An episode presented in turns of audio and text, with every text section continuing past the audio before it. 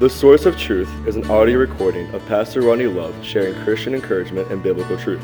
We hope this podcast can help make your path a bit brighter today. Psalms 119, 105 says, Thy word is a lamp unto my feet and a light unto my path.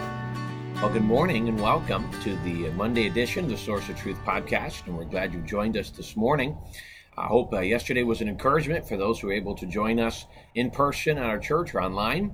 And I thought it was a great morning. Uh, we enjoyed a baptism, we enjoyed the children singing, and a great time in God's Word. I just enjoyed the services yesterday and service, and hope you did as well. Hope it was an encouragement. And so we're glad you're joining us again this morning as we take a few minutes in God's Word. We're going to be in Psalm 102, and we're going to finish up. We spent the last several episodes in this chapter. And so we're going to take today and we're going to finish up with just a couple thoughts from these last two last few verses of Psalm chapter 102. We're going to begin reading in verse number 23. The Bible says, He weakened my strength in the way, He shortened my days. I said, Oh my God, take me not away in the midst of my days. Thy years are throughout all generations. Now, if remember, some there's really debate over who's writing this chapter. Some believe it was David, since the last one was penned is written by David, and there's no one really stated as penning this. We believe it to be messianic. Um, so it could have been a prophet looking forward to the day of when Israel was going to be fully restored. We do believe, at least I believe, that much of what we read over the last few days in this chapter lean towards messianic prom- promises where Jesus will return and uh, all the promises that Israel is still yet looking forward to. And so when we look at this, we see this author, likely David, who is who is not doing well, not physically doing well, and he's pleading with God to allow him to live. He says, "I want I, I want to live long enough to see." What I have been praying for. Now, again, it is what we're looking at. It I believe, to be messianic. He wasn't going to see it anyway, but I understand his premise. He says, "Lord, I've given my life. My prayer, my desire is to be able to see this." And so, please don't. Now, I guess what we can look at in the principle is less about um, the timing of all of this, and more just look at the heart of the man making the prayer. And he's looking at this. Now, I believe that any godly person should not fear death. And anybody who comes to a point where God has allowed death to come to their family, come to themselves, um, they shouldn't fear it. It doesn't mean that I don't believe that it means we should desire it. I believe that God has placed in each and every one of us this desire to live and to move on and enjoy life. And so I truly believe that we should be okay with death, but we should want to live. And if nothing else, be able to see the pleasures of what God's given us in our family, to be able to continue to be fruitful and minister and minister to other people. And this is what we should be hoping for. This is what we should be desiring.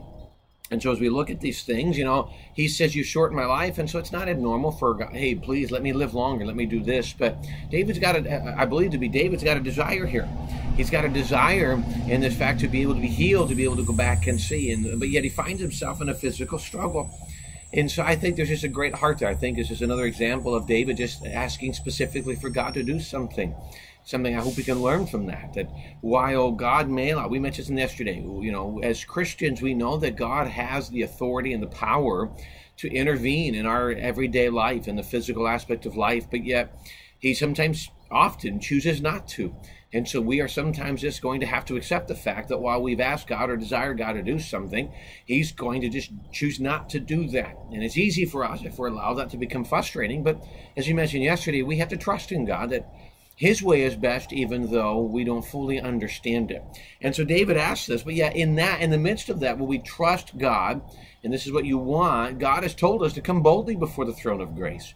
So he's told us, listen, I, we ultimately have to accept what God allows into our life, but we have been told in Scripture to boldly come to God boldly come to God and beg Him to move, boldly come to Him and ask Him to do things. And I hope we do that. I hope we're not uh, thinking about, you know, in our prayer time and all of this, saying, Lord, please maybe do this, but we boldly ask God to do something, but fully trusting whatever He chooses to do. So he starts off with a bold prayer, but then he goes on and talks a little bit about how he believes that God can perform all the things He says. He says in verse 25, Of old, Thou hast laid the foundation of the earth, and the heavens are the work of thy hands. And so he takes a minute and he reminds, you know, he kind of just in stating in his prayer, Lord, I know you can do this because you are the one that created the earth. Everything we see is your handiwork. And we see just by looking at nature, when looking at all the things that are happening in our life today, we see your, your, the amazement and the ability and the power that you have. And so we, we go back as we think about the prayer request we have and the desire for you to do something. We are reminded that in saying that, we go back and look at all that He has done. And just by looking at nature, we see the amazing power that God has, which gives us confidence moving forward.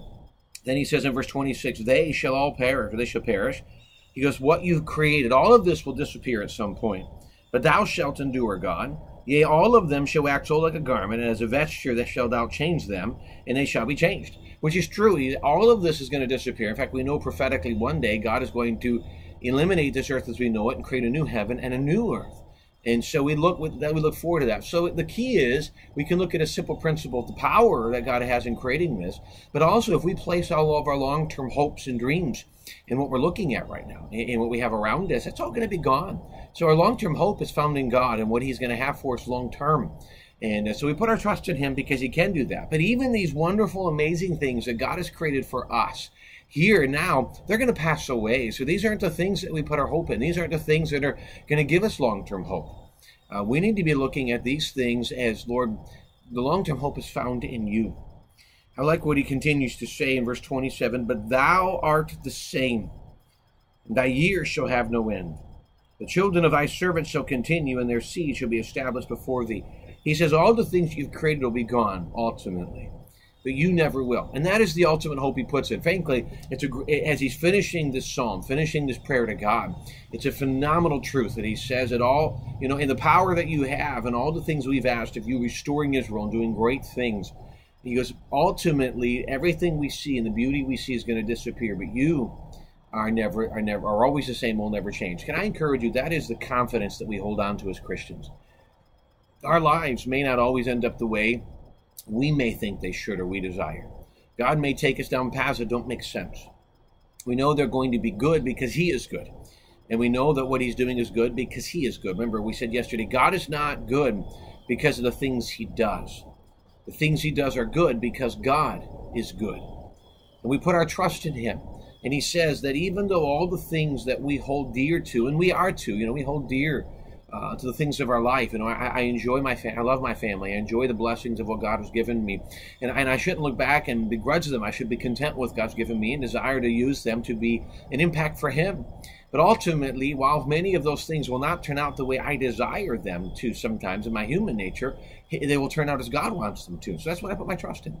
Put my trust in that that God is going to allow these things to happen in His will, because He's always the same.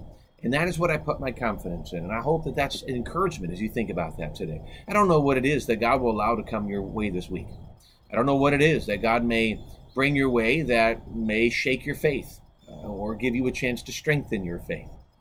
But I, I don't know what it is. What we, we can do is we can put confidence that while the things around us may not always stay the same, what God has brought into our life, what the God of our life will never change. So I hope you put your trust in Him this week. If you've never put your trust in Him for salvation, I hope you do that. Hope you recognize that salvation is not found in church. It's not found in religion. It's not found in baptism. It's not found in my works. Eternal security, salvation is found in Jesus alone. Jesus says, I am the way, the truth, and the life. No man comes to the Father but by me. But he also told us in 1 John, These things have I written unto you that believe on the name of the Son of God, that you may know that you have eternal life. If you don't know that, you can Know that as God has promised us in the Bible. But for those of you who put your faith in Jesus, what we look at today is the fact that no matter what changes, no matter what seems to not go what we think we should, God never changes, and that's where we find our hope. Thanks again for joining us today and giving me the opportunity to be part of your day. Greatly appreciate it, and uh, we hope it's an encouragement as we continue to study God's Word. Uh, we're back in the office tomorrow, so we look forward to seeing you again tomorrow as we continue to take our study through the book of Psalms. Hope you join us again tomorrow, whether it's live at 11 or watching our archive later or listening to this in audio format. Uh, we're just glad to be part of your day. Look forward to having a hope you have a great day and look forward to seeing you again.